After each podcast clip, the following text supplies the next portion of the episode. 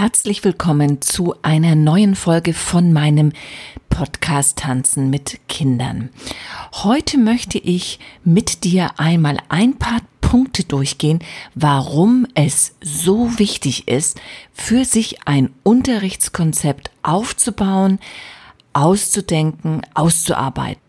Ohne Konzept bist du wie ein Spielball im Raum, du springst mal hierhin, mal dahin, mal dorthin. Und mit dieser Folge möchte ich dir ein bisschen Mut machen, dir ein bisschen zeigen, wie du, gerade wenn du erst mit dem Unterrichten begonnen hast, deine Stunde planen kannst, ja, und damit auch selber mehr Sicherheit im Unterricht gewinnst. Viel Spaß also beim Anhören dieser neuen Folge.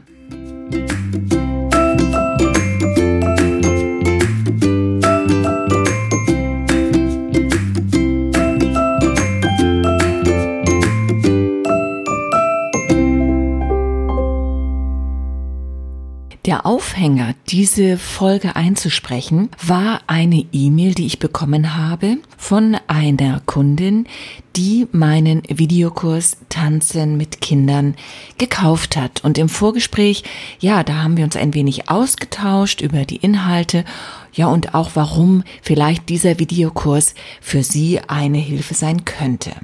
Und es ging letztendlich darum, dass sie in ihrem Unterricht ja ein bisschen unglücklich war, weil sie mir eine Situation schilderte, die ich der sehr gut nachvollziehen konnte.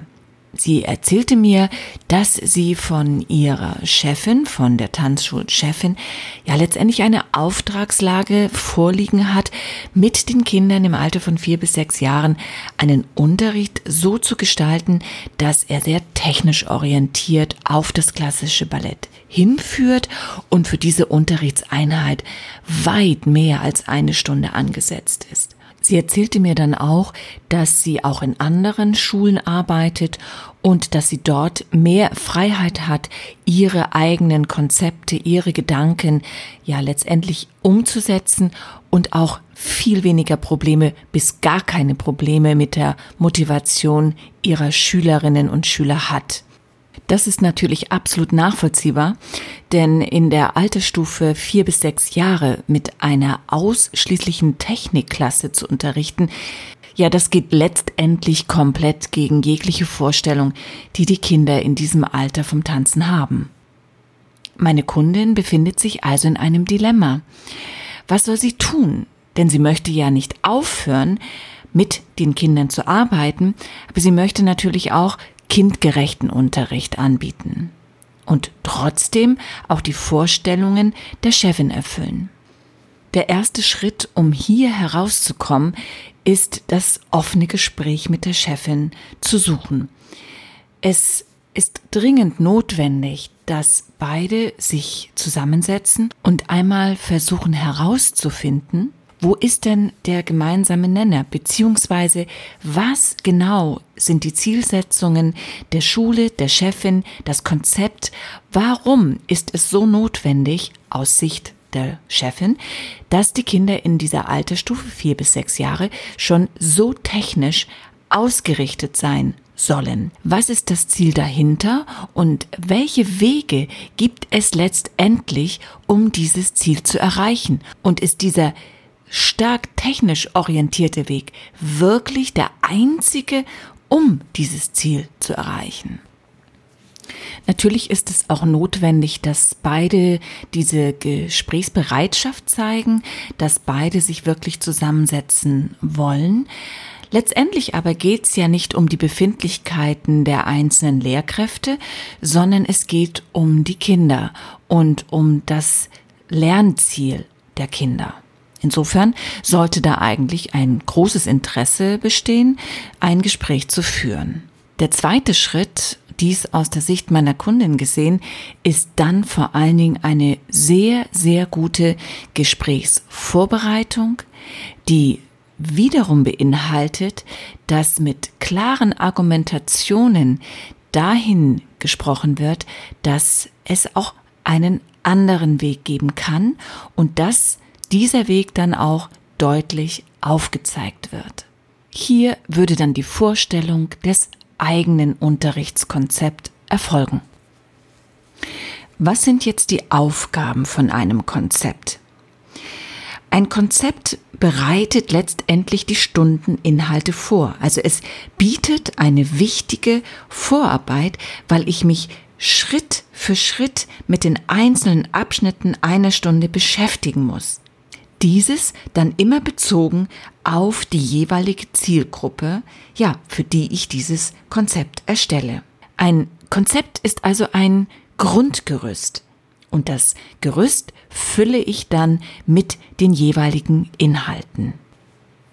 Als einer der wichtigsten und ersten Schritte dient die Zielgruppenanalyse. Ich muss mich ganz intensiv mit den jeweiligen Altersstufen auseinandersetzen.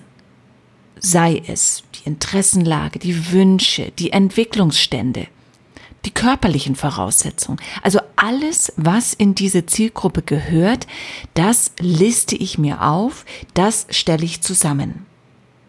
Was könnten Probleme sein? Was könnten Hürden sein? Wo sind wichtige Stellschrauben? All das frage ich mich. Wenn ich also diesen Schritt gemacht habe, kenne ich ziemlich genau die Ausgangslage meiner jeweiligen Zielgruppe.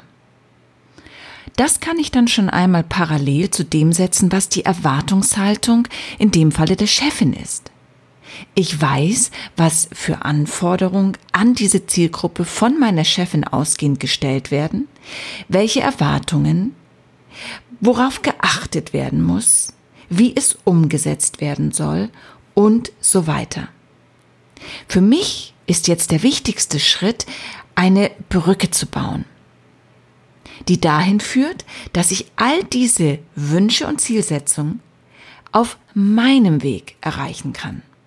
Ein guter Weg, um Gedanken auf das Papier zu bringen und auch ein Konzept zu zeigen, ist mit Modellen zu arbeiten. Und in diesem Falle würde ich tatsächlich eine Mindmap empfehlen. Bei einer Mindmap steht in der Mitte der Fokus einer Sache. Und in diesem Fall, in diesem Beispiel, der Fokus auf den Prinzipien des klassischen Balletts. Einzelne Stränge führen dann von diesem Fokus in der Mitte weg und zeigen in Einzelheiten auf, ja, was denn die Prinzipien des klassischen Balletts sind. Die Prinzipien beziehen sich zum Beispiel auf die Haltung als ein Strang. Der nächste Strang bezieht sich auf das Turnout ein weiterer auf die Platzierung des Körpers im Raum, der nächste auf die Balance, ein weiterer auf die Basisregeln der Balletttechnik und auch einer auf die Gewichtsverlagerung oder das Transfer of Weight und wiederum einer auf die Koordination. Jeder dieser Stränge kann dann nochmals unterteilt werden. Nehmen wir jetzt zum Beispiel mal das Beispiel der Basisregeln des klassischen Balletts. Da unterteile ich dann vielleicht nochmal in, wie ist die Armhaltung als ein Strang, der nächste dann, wie müssen die Beine platziert sein und so weiter.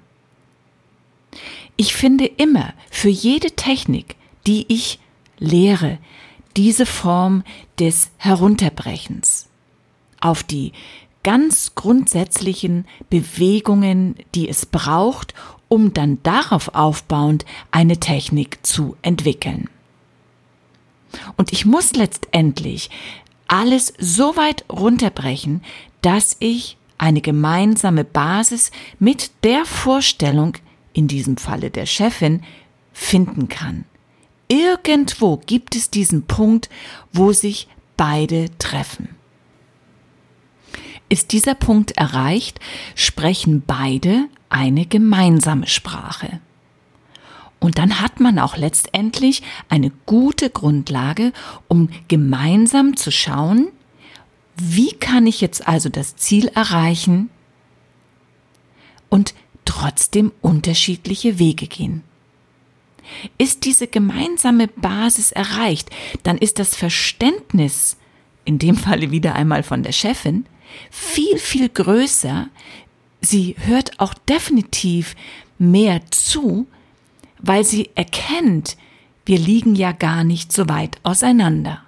Wir wollen beide dasselbe Ziel erreichen. Jetzt kann man versuchen, Kompromisse zu finden. Es geht ja nicht darum, dass ausschließlich der eine sich durchsetzt mit seiner Vorstellung oder der andere, sondern es geht ja um eine Gemeinsamkeit, es geht um das gemeinsame Erarbeiten, immer im Fokus sind die Schülerinnen und Schüler.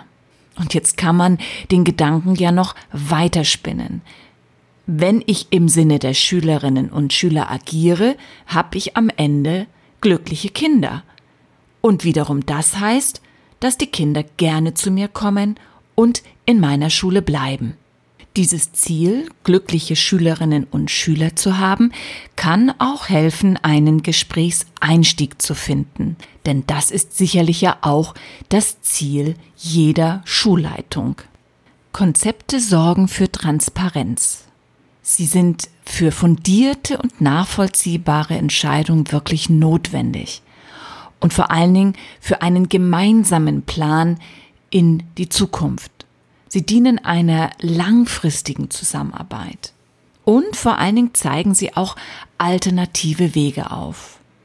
Das bedeutet im Umkehrschluss, dass ich mich als Trainer, als Trainerin auf jeden Fall mit Konzepten, mit der Erstellung von Konzepten auseinandersetzen muss. Ich komme nicht drum herum.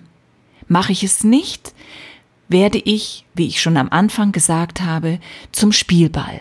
Ich habe überhaupt keine Argumentationen in der Hand und ich stehe letztendlich auch für nichts ein. Ich beziehe keinen Standpunkt, sondern mache immer nur das, was andere mir sagen. Und das ist auf Dauer auch kein gutes Gefühl. Und es führt vor allem nicht dazu, dass ich irgendwann einmal eigenständig, selbstständig meine eigene Schule führen kann.